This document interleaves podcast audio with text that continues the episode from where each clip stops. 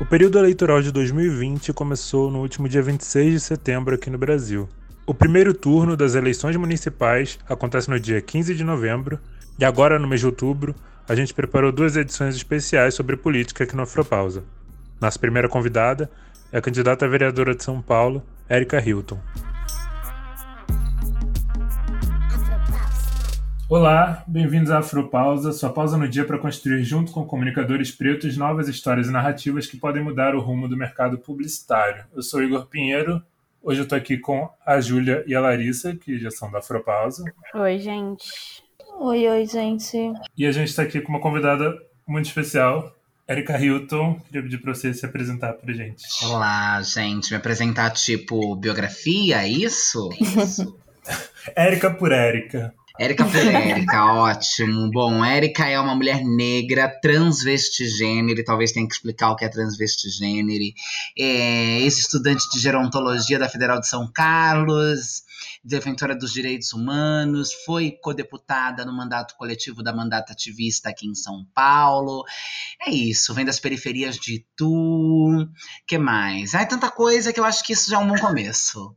Quero nascer, quero viver,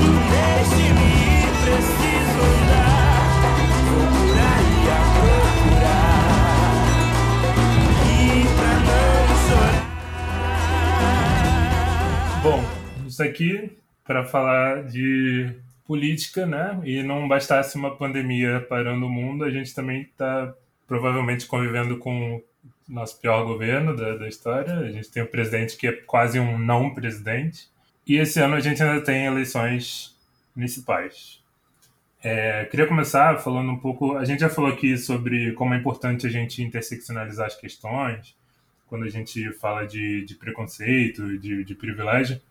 E quando a gente olha para a política, apesar da gente ter uns ótimos exemplos, como, como a própria Érica, a gente não, não se vê representado, né? tanto como quanto pessoas negras, tanto quanto LGBT+. Como é que vocês veem, eu queria começar perguntando para vocês, como é que vocês veem essa exclusão da nossa representação nesses lugares e como é que vocês entendem essa importância da gente estar mais presente nesses lugares também? É, eu enxergo isso, essa, essa explosão, né? Eu não sei se é bem uma, uma, uma, explosão, eu acho que a gente tem muito mais a explodir, né? O que nós temos hoje retratado na política brasileira, né? Seja em qualquer esfera, estadual, municipal ou federal, dos corpos de mulheres negras especificamente, ainda é muito pouco diante do número que somos em toda a sociedade, né? Estamos avançando estamos chegando, e isso se dá dada a nossa organização mesmo, dada a nossa luta, dada a nossa insistência, né? Então existe um projeto de morte colocado sobre nós desde a invasão de África e das Américas, aonde nos desumanizam, aonde nos retiram direito, aonde nos submetem a, a uma vida, a processos escravogistas terríveis. E desde então nós estamos organizadas e organizados numa luta em prol da representatividade, numa luta em prol da transformação, numa luta em prol de reatarmos e retomarmos os nossos lugares, porque nós não somos, nós não viemos deste lugar da marginalidade compulsória, né? Nós não somos descendentes de escravos, nós somos descendentes de reis e rainhas que foram escravizadas. A nossa ancestralidade, a nossa história é, é uma história de reinado, é uma história de poder que é destruída quando chegamos nestas terras, né? Então eu acho que isso se dá a partir do momento do qual nós vamos ainda lentamente retomando a nossa ancestralidade, se reconectando com a nossa história e percebendo a urgência de ocuparmos cada vez mais os espaços políticos para darmos uma resposta à altura diante de tudo isso que está acontecendo no Brasil e no mundo, que somente nós, homens e mulheres, principalmente nós mulheres negras, somente nós somos capazes de respondermos e de pensarmos uma sociedade diferente diferente dessa da qual está posta. E aí nós temos um avanço absurdo do conservadorismo, o bolsonarismo traz né, uma, uma exacerbada do racismo, do negacionismo, do revisionismo histórico e nos obriga a nos movimentarmos para cada vez mais ocuparmos os espaços, seja da política ou de qualquer outros espaços na sociedade, para que a gente não siga apenas morrendo invisibilizadas. Então eu acho que essa essa essa essa coisa que eu desenhei agora, ela é o motivador, ela é o estopim para nossa transformação, para o nosso avanço e para nossa chegada, ainda que tímida, nos espaços que até então nós não estávamos representados. Uau. é, eu acho que tem uma coisa que a Erika falou que é muito importante, que eu concordo, que é a palavra organização, né? É, por muito tempo nós não estivemos nesses espaços de, de tomada de decisão. E aí uma coisa que eu acho que é importante pontuar aqui também, que a política ela não se faz só nessas instituições, né? É óbvio que é muito importante a gente estar nesses lugares, mas a política também é uma coisa que a gente constrói no dia a dia, junto com os nossos, no nosso trabalho, na nossa rua, né? É, principalmente quando a gente fala de periferia, que é uma realidade que eu estou inserida, porque eu cresci, ainda moro na periferia, a gente vê como as organizações políticas funcionam nesses espaços, né? Então tem sempre aquele instituto de bairro que lá é, acontece doações, é, igrejas também, acho que as igrejas, é, por mais que tenham diversas problemáticas que a gente pode apontar quando a gente fala principalmente em relação a a racismo e LGBT, LGBTfobia, é, as igrejas são espaços também de acolhimento e de fortalecimento dessa, dessas comunidades, né?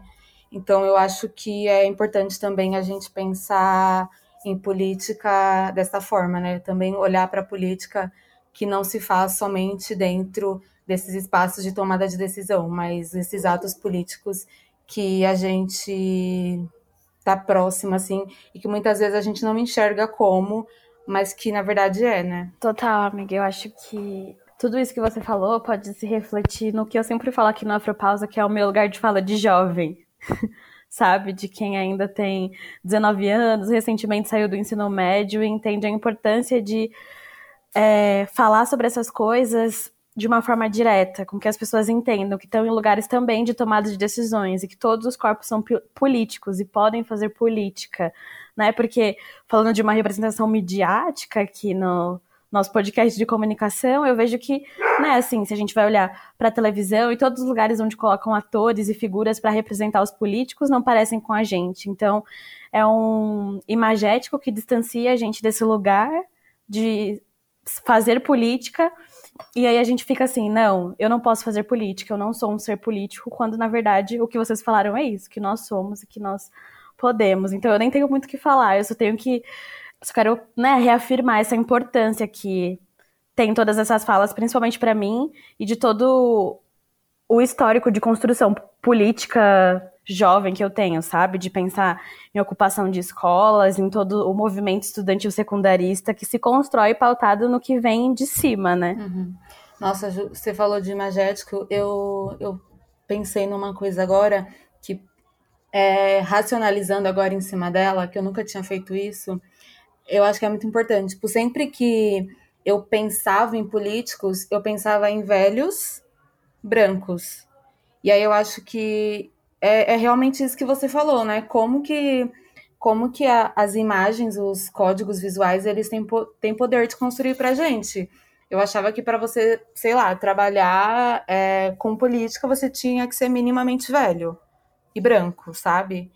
Então, pensando agora sobre isso, é, é muito bizarro é sobre o que significa experiência, né? Tipo, o que é experiência de vida para cada uma das pessoas. Mas queria pegar também a coisa do imagético, que eu trabalho já há um tempo, e não só no setor da política, porque também é importante, mas o imagético na construção de toda e qualquer identidade, né? Vamos pensar em nós, mulheres negras, vamos pensar em nós, travestis, né? Vamos pensar qual é o imagético na sociedade que está posto com relação ao nosso corpo, né? Como nós somos retratadas pela novela, lá pelo cinema, pela música, pela literatura, quanto nós demoramos para nos, nos entendermos pertencente a essa sociedade, quando a construção de um imagético a nosso respeito era de que nós éramos as prostitutas, as fedidas, as boas para trepar, aquelas que deveriam estar sentenciadas nas esquinas de prostituição, ou nos cárceres, ou nos cargos de limpeza. Nós não fomos vistas e não fomos retratadas, né, os homens negros também não,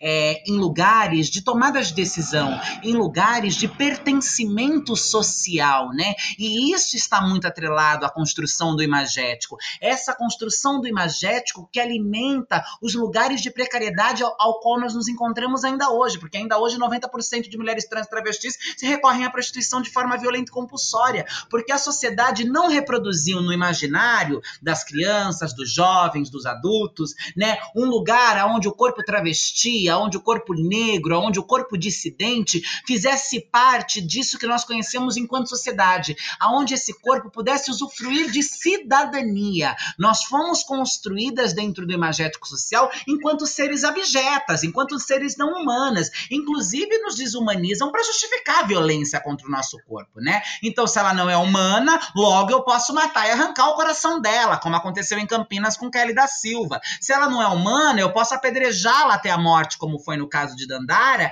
e toda a sociedade vai achar isso natural. E aí, como que a gente vai pensar um corpo que não se vê na sociedade? E quando se vê, se vê de forma ridicularizada, caricata, menosprezada, como nós vamos nos ver pensando ou fazendo política, né? Se a gente não se vê nem enquanto pessoas humanas, é muito difícil nos vermos enquanto pessoas políticas, porque aí o mundo da política, aonde é o mundo da tomada de decisão, aonde nós deveríamos estar e por isso não estamos, porque querem tomar decisão a respeito da nossa vida, sem que a gente participe para que sejam decisões de morte sobre nós, realmente se torna algo um abismo gigantesco, porque nem sociáveis nós nos enxergamos, nem a, a construção do imagético ao respeito da nossa própria humanidade não nos foi permitida. É, eu acho que conversa muito também com, tipo, uma coisa que me incomoda muito é como as pessoas ficam.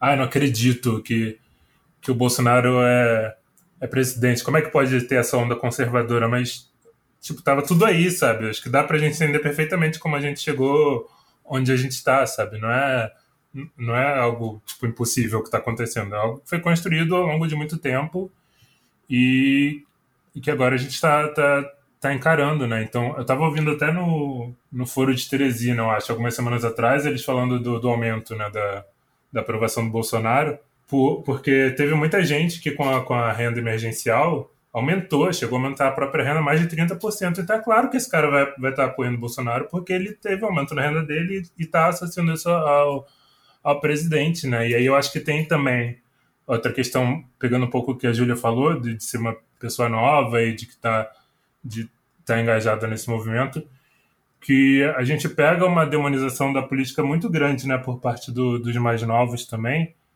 e a gente fica, eu acho que a gente fica meio perdido nisso, tanto as pessoas que não querem encarar a política, as pessoas que encaram política, mas ficam nessa de, ai, mas o Bolsonaro é como é que ele está lá? Ele não vai ser reeleito. Eu confesso que eu estou bem não estou muito animado em relação ao que está por vir, né? Esse ano e em 2022 principalmente até, mas é Queria saber de vocês como é que vocês acham que a gente pode estar tá caminhando para reverter essa demonização da, da política. É, eu acho que isso que você falou sobre as pessoas ficarem incrédulas com a eleição do Bolsonaro, né?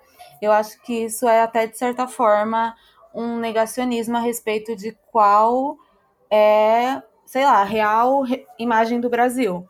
Porque isso me lembra muito aquela história da do mito da democracia racial, sabe? Ah, e o Brasil é um país, enfim, que houve mistura de raças, então não existe preconceito. Obviamente que esse não é o Brasil que a gente quer, né? Um, um país racista, machista, LGBTfóbico, mas infelizmente a gente, não, a gente não pode esquecer que sim, existem pessoas assim, e a eleição do Bolsonaro só foi uma um, sei lá, um retrato do que o Brasil é. E sei, óbvio que a gente não, não pode generalizar, o Brasil não é somente isso, mas eu acho que achar absurdo que isso tenha acontecido é ignorar todos os casos que a gente vê na mídia todos os dias, como a Erika citou, de mulheres trans que são mortas, de pessoas negras que são mortas, presas injustamente. Então eu acho que uma coisa está muito ligada à outra. Então não tem nem como dizer que, que foi uma surpresa. Eu lembro até de uma entrevista que do Douglas Belchior, há um tempo atrás, que ele deu para Monique Evelyn, e aí ele fala, foi na quando o Bolsonaro se lançou candidato, se eu não me engano. E aí ele falou que esse era o primeiro presidente que ele achava que ia de fato cumprir as coisas que ele tinha prometido, né? Mas que ele esperava que isso não acontecesse. Mas é de fato que vem acontecendo, né? Ele, eu acho que quando as pessoas falam que, nossa, meu Deus, quem podia imaginar que o Bolsonaro era assim? Gente, todo mundo podia imaginar, o cara falou, sabe? Tipo, não são surpresas, não é como se ele tivesse sendo algo diferente do que do que ele mostrou ser, sabe?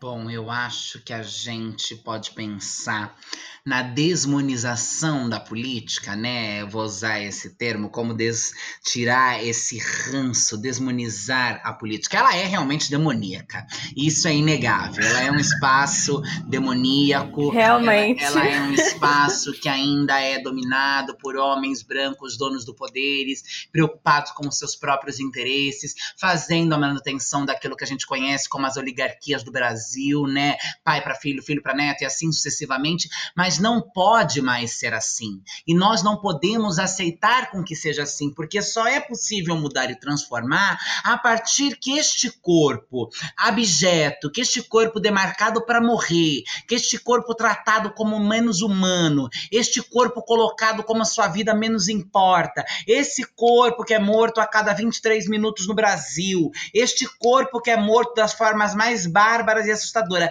quando este corpo, que é uma vida, né, resolve se organizar entre os seus e dizer: nós temos um lugar na política a periferia é o centro, a periferia precisa ocupar a política, negros e negras precisam estar na política, tem que ter travesti, gay, lésbica, bissexuais dentro da política, é preciso ter mulheres dentro da política e não só por uma causa identitária e por uma questão identitária, porque negros por negros nós temos Fernando Holliday, mulheres por mulheres nós temos Janaína Pascoal, nós estamos falando de corpos que hajam um comprometimento com uma transformação social e revolucionária de fato. Não é só sobre ter vindo da favela, da periferia, não é só sobre ter a pele preta ou ser mulher ou ser travesti. Isso por si só é um demarcador político essencial. Agora, se nós vamos pegar isso para fazer uma política transformadora e uma política que está alinhada às nossas bases, que está alinhada aos ideais dos nossos companheiros, das pessoas que constroem com a gente, esta é uma segunda discussão. E nós só vamos desdemonizar a política quando quando nós colocarmos nos espaços de poder, dentro da política institucional, o corpo que está comprometido com esta pauta, o corpo que está comprometido com essa revolução, com essa transformação, com essa mudança e que vai mostrar que a política não é e nunca foi um lugar de homem velho, branco, dono do poder, fazendeiro, dono da bala. Eles fizeram a manutenção desse lugar. Marielle Franco está aí, esteve aqui e continuará porque Marielle Franco é eterna, nos mostrando o quão necessário, urgente e importante é que nós ocupemos os espaços políticos para transformá-los, para ressignificá-los, para transformá-los em algo novo, que tenha propósito e não mais esse lugar feito para enriquecer os ricos, para atender os interesses dos milionários, para lascar a economia, empobrecer cada vez os mais pobres, e, é, aprofundar as desigualdades,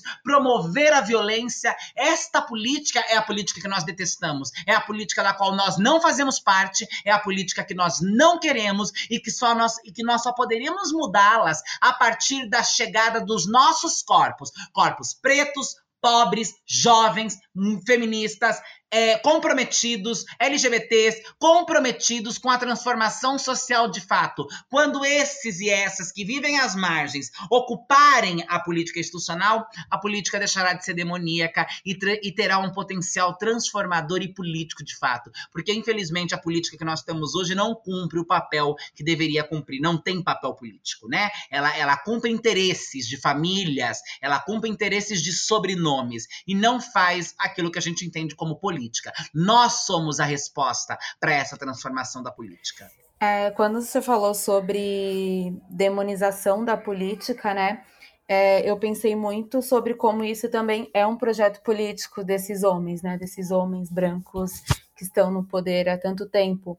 E aí é, a gente vê no Brasil frase sendo dita como religião e política não se discute. Quando a gente sabe que sim, se discute, sim, é preciso se discutir, né? Então eu acho que, que essa é, é uma frase que, que muita gente diz. E, e enfim, para mim isso também é, é um projeto. Para eles não é interessante, como você falou, que esses corpos se interessem pelo assunto e queiram ir lá para falar não, eu sei dos meus direitos e eu quero que vocês respeitem os meus direitos, eu quero estar nesse espaço. Então eu acho que uma coisa tá, tá muito ligada à outra, né? E isso também, para mim, está muito ligado ao Brasil, aqui no Brasil não ter, pelo menos em escola pública, por exemplo, é, não se discute política, né?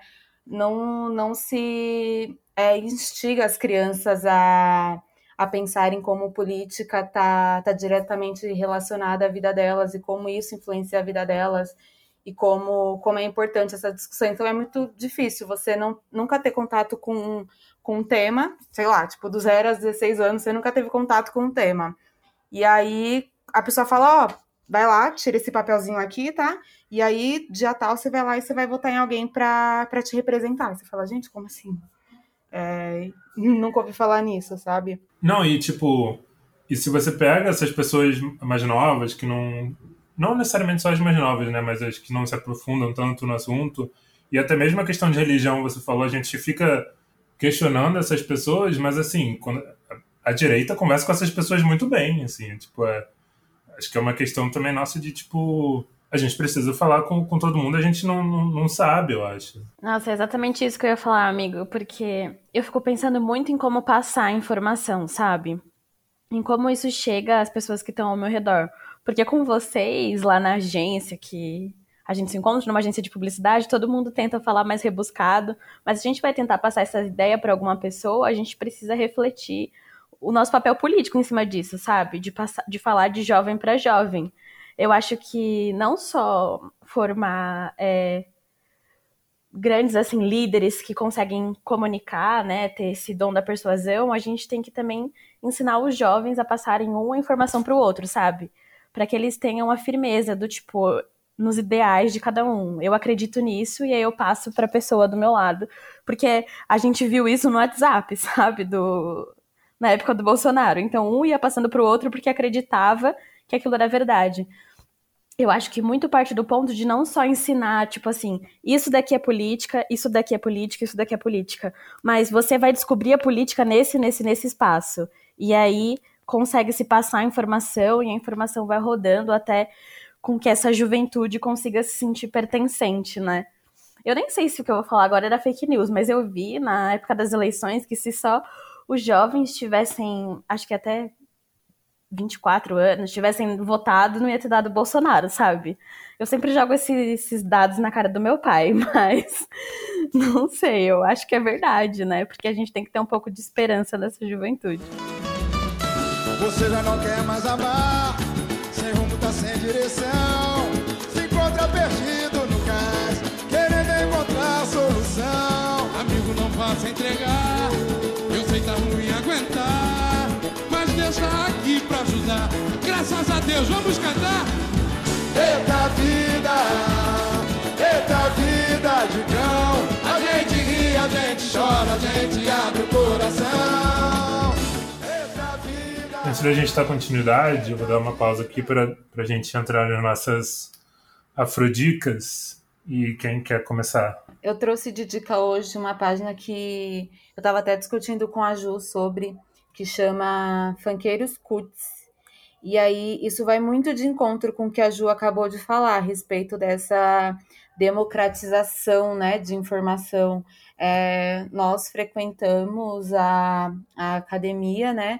Mas como a gente consegue fazer com que as informações que a gente teve na academia, que a gente conseguiu na academia, é, cheguem nessas pessoas da, da periferia, na nossa família, que não estão diretamente ligadas com, com esses temas ou que às vezes não, não têm interesse. E aí, essa é uma página legal também, porque para mim ela traz duas coisas que parecem, assim, quando a gente olha com olhos de preconceito, parece estar em, em extremos opostos, sabe? Tipo, um funkeiro lendo Angela Davis, sabe? Então, eu acho que, que essa página é muito legal por isso, porque ela traz, inclusive, essa, essa reflexão, né? De que como a periferia também consome esse tipo de, de conteúdo. Eu amo essa página, iria indicá-la também, mas eu quero pegar o gancho dela ter sido indicada para indicar uma pessoa em específico, que é o Chavoso da USP, que é um menino negro, gay, e que faz um debate sobre política, sobre racismo, com uma linguagem muito menos academicista, né, muito menos rebruscada, e eu acho que consegue dialogar com mais setores do que muitas vezes a gente fica presa a um setor mais acadêmico, a um setor mais burguês, a um setor mais elitizado. E eu acho que o Chavoso da USP consegue traduzir isso muito bem. E posso, por quebrar o protocolo, quero indicar também as blogueiras negras, porque é uma página, um perfil na internet que sempre traz textos muito importantes para pensar a mulher negra na sociedade, para pensar a luta das mulheres negras. Então, Chavoso da USP, blogueiras negras, é a minha dica. Minha Afrodica é um, um Instagram, né? Uma página que chama Cidade dos Sonhos. O nome é meio brega, para ser sincera, mas um projeto que eu estou envolvida que vai propor vários conteúdos, vários posts para falar sobre a agenda sustentável e ver se isso está incluso nas pautas dos candidatos que as pessoas estão, enfim, rondando para votar. Então, é uma página que quer meio que ensinar quais são essas pautas, quais são essas pautas que têm impacto realmente na vida dos jovens e dos periféricos, para que a gente consiga cobrar isso dos candidatos. Então, é só seguir lá no Insta, também curtir no Face, que os conteúdos vão ser legais para poder, é isso, né, replicar informação. Minha Afrodica é um canal no YouTube, mas ele também está em outros lugares. E eu acho que a, que a Erika gosta, que eu acho que eu já vi ela conversando com ele no, no Twitter o Hora Thiago. Eu amo, eu ele... amo, eu amo, eu amo, eu amo. Ele é incrível, ele fala muito, ele fala principalmente de audiovisual, assim, de, de filme, de série. E ele traz um olhar muito dele, assim, eu nunca vi ninguém fazendo, seja crítica ou análise de, de um jeito parecido, assim. Ele é, ao mesmo tempo que ele é super engraçado, ele traz um monte de de informação, cita autor, mas sem ser, sabe, muito pedante, sabe? Ele consegue trazer para conversa essa, várias questões sobre audiovisual e séries. Eu acho ele muito incrível, assim. Espero que ele cresça muito. I will always love you how I do. Let go of a prayer for you. Just a sweet word. The table is prepared for you. Bom, voltando aqui para o nosso papo, eu queria trazer um pouco mais a conversa mais para gente. Eu acho que eu falei aqui um pouco que eu não estou muito animado para as próximas eleições. E aí eu queria saber de vocês, né, a Érica como candidata e a Julia e a Larissa como eleitoras, como vocês estão se preparando, quais vocês acham que é, que é a forma mais segura da gente agir nas eleições desse ano? O que, vocês esperam? Eu, como eleitora, eu vejo dois momentos, né? Eu vejo o pré e eu vejo o pós. Como a gente até como eu citei, inclusive, o Douglas Belchior, ele falou sobre achar que o Bolsonaro ia de fato cumprir as coisas que ele falou. É, eu acho que esse momento do pré é obviamente muito importante, estudar os candidatos e aí ver quais estão de acordo com, com o que a gente acredita, com os nossos ideais sociais, ideais políticos, mas que também o pós-candidatura, é, depois que a pessoa que a gente votou no caso é eleita, é importante acompanhar também, né?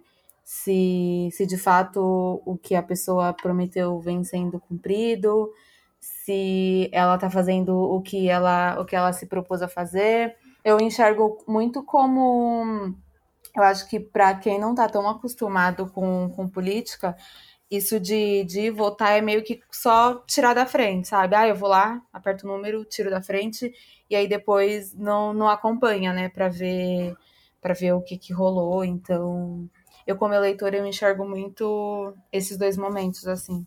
Gente, eu acho que para mim tem esses dois momentos que a Lari falou, mas tem uma coisa muito, ai, eu vou ser brega de novo mas de uma esperança mesmo, porque assim, eu realmente não tenho um, uma visão de um futuro onde todos os políticos que serão eleitos vão ser o, os que eu idealizei na minha cabeça. mas eu espero mesmo que a minha esperança receba um pouquinho de luz quando a gente vê iguais a nós lá, sabe? Então é uma eleição que pode dar um respiro, pelo menos para mim, né? De esperança do tipo, tá, essas pessoas que eu acredito foram eleitas, vamos lá, vamos seguir, vamos tentar. Porque senão, gente, tendências assim a ficar muito triste e é o que eu não quero para mim no meio de uma quarentena, de uma pandemia. Então é mais eu colocar esse esse parecer que parece meio até viajado, mas eu acho que é o que eu espero mesmo.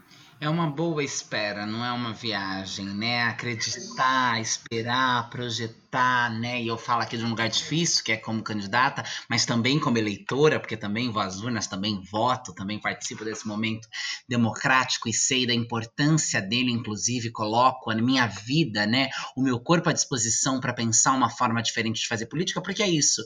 Nós, enquanto movimento trans, negro, né? Não queríamos estar tendo que estar neste lugar, né? Talvez eu quisesse estar fazendo uma série de outras coisas, mas eu coloco a minha vida e o meu corpo, a minha voz à disposição disso, porque esse projeto é muito maior do que eu. Esse é um projeto de várias mulheres da periferia, de várias né, mulheres negras, de várias mulheres que estão nas esquinas de prostituição, de um grupo, é, de vários grupos sem voz e sem representatividade. Então, o que eu espero nessas eleições é que a gente dê uma resposta nas urnas e nas ruas ao bolsonarismo. É que a gente mostre sim que é possível transformar, que é possível colocar os nossos lá dentro, que é possível radicalizar a política, que é possível realmente colocar o dedo na ferida deles e dizer: o projeto de morte contra nós falhou e nós passamos e estamos vivas. E não só estamos vivas, estamos sentando aqui nessas cadeiras que vocês juraram que as nossas bundas jamais sentariam. É sobre isso que estamos falando. Vocês montaram um projeto de morte contra o nosso corpo, contra as nossas populações, e de repente esse projeto deixou uma pequena brecha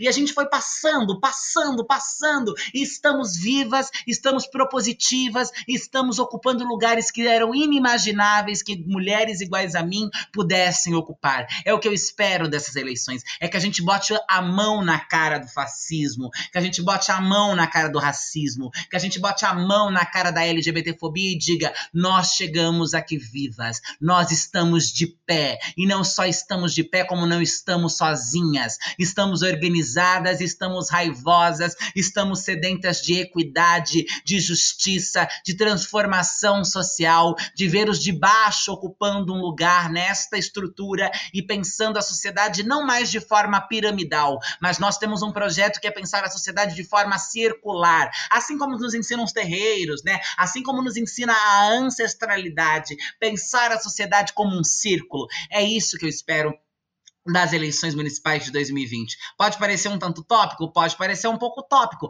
mas é isto que eu levanto e me ponho à disposição de construir diariamente. É isso que eu construo quando eu venho trocar com a juventude negra, quando eu troco com as mulheres. Eu espero que seja uma construção diferente das demais, que a gente não veja as pessoas fazendo promessas e promessas e promessas, mas que nós passamos a construir coletivamente. Que as eleições municipais de 2020 sejam marcadas por candidaturas negras, pobres, jovens, periféricas, LGBTs, que construam não a base da promessa, mas a base da coletividade, da horizontalidade, da democratização dos espaços de poder, que os espaços de poder possam ser democratizados, horizontalizados. É isso que eu espero, é nisso que eu acredito, é isso que diariamente eu construo para que nós realmente tenhamos, como nos ensinou Érica Malunguinho, uma alternância de poder.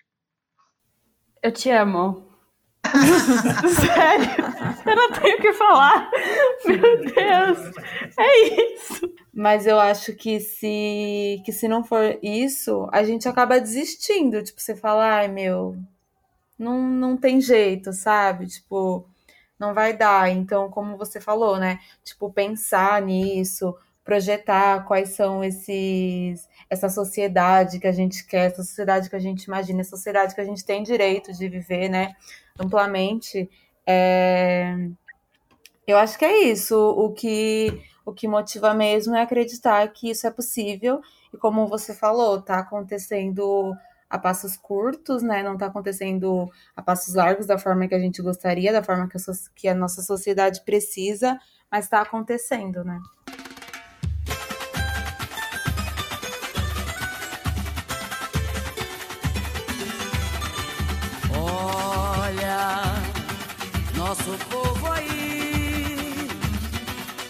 Conjugando no presente o verbo resistir. Érica, você falou no começo de, de falar sobre o que é ser transvesti gênero, eu acho que é, que é legal mesmo a gente Ah, botar eu porque. importante, eu acho importante. É, porque a gente nem fica todo na mundo- nossa bolha e às vezes. Exatamente, nem todo mundo tem familiaridade com o termo, mas rapidamente vou explicar transvestigênero, né? O que é isso? É uma nova identidade? Não, não é. Pode ser porque é assim como eu me considero, eu me considero transvestigênero, mas eu não tenho a legitimidade de colocar isso pro mundo como uma nova identidade de gênero e também não tenho a pretensão de fazer isso. Quando eu cunhei esse termo, né, junto com Indianara e Siqueira, o que nós pensamos era que nós precisávamos construir uma nova nomenclatura que nos nomeasse, que nos ajuntasse enquanto grupo e que não tivesse vindo do colonizador. A cisgeneridade também é colonizadora. A cisgeneridade também colonizou o corpo travesti, o corpo transexual. E aí o que está atrelado à palavra e à imagem travesti? Prostituição, drogadicídio, encarceramento, promiscuidade, sujeira, AIDS, né? Tudo, tudo isso está associado a esse corpo. Na contramão disso, o corpo transexual está a- associado à doença, né? À patologia, aquela que precisa ou aquele que precisa ser tratado, curado de alguma coisa. E nós não somos nem esse extremo, nem o outro, nenhuma dessas palavras colonizadas nos representam. E nós entendemos que na oratória ou na redação, se a gente fala as travestis, quem se identifica como trans fica de fora, não binários fica de fora. Se a gente falar as pessoas trans, a mesma coisa acontece com travestis não binários. Então era importante romper com a nomenclatura colonizada e era importante propor uma nomenclatura que abraçasse todas as identidades não cisgêneras. Então, transvestigênere, né? Ela tem o intuito, ela tem a, a intenção de ajuntar, agrupar todas as pessoas não cis, travestis, não binários, transexuais,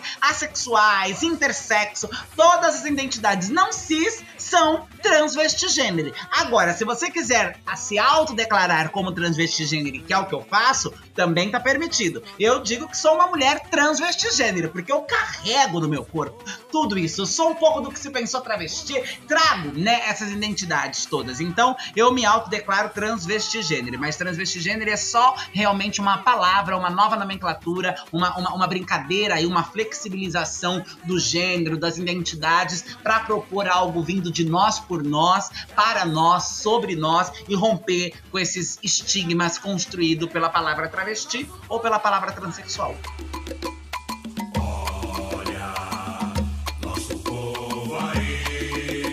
Palmares, malês, alfaiates, fugas, guerrilhas, combates, Mulheres, muito obrigado. Gostei muito do programa de hoje. Acho que foi um dos mais especiais pra mim, pelo menos. Nossa, foi muito foda. Ai, não pode falar palavrão. Amada, claro que pode. Mas qual o problema com foda também, né? Já dá um outro podcast.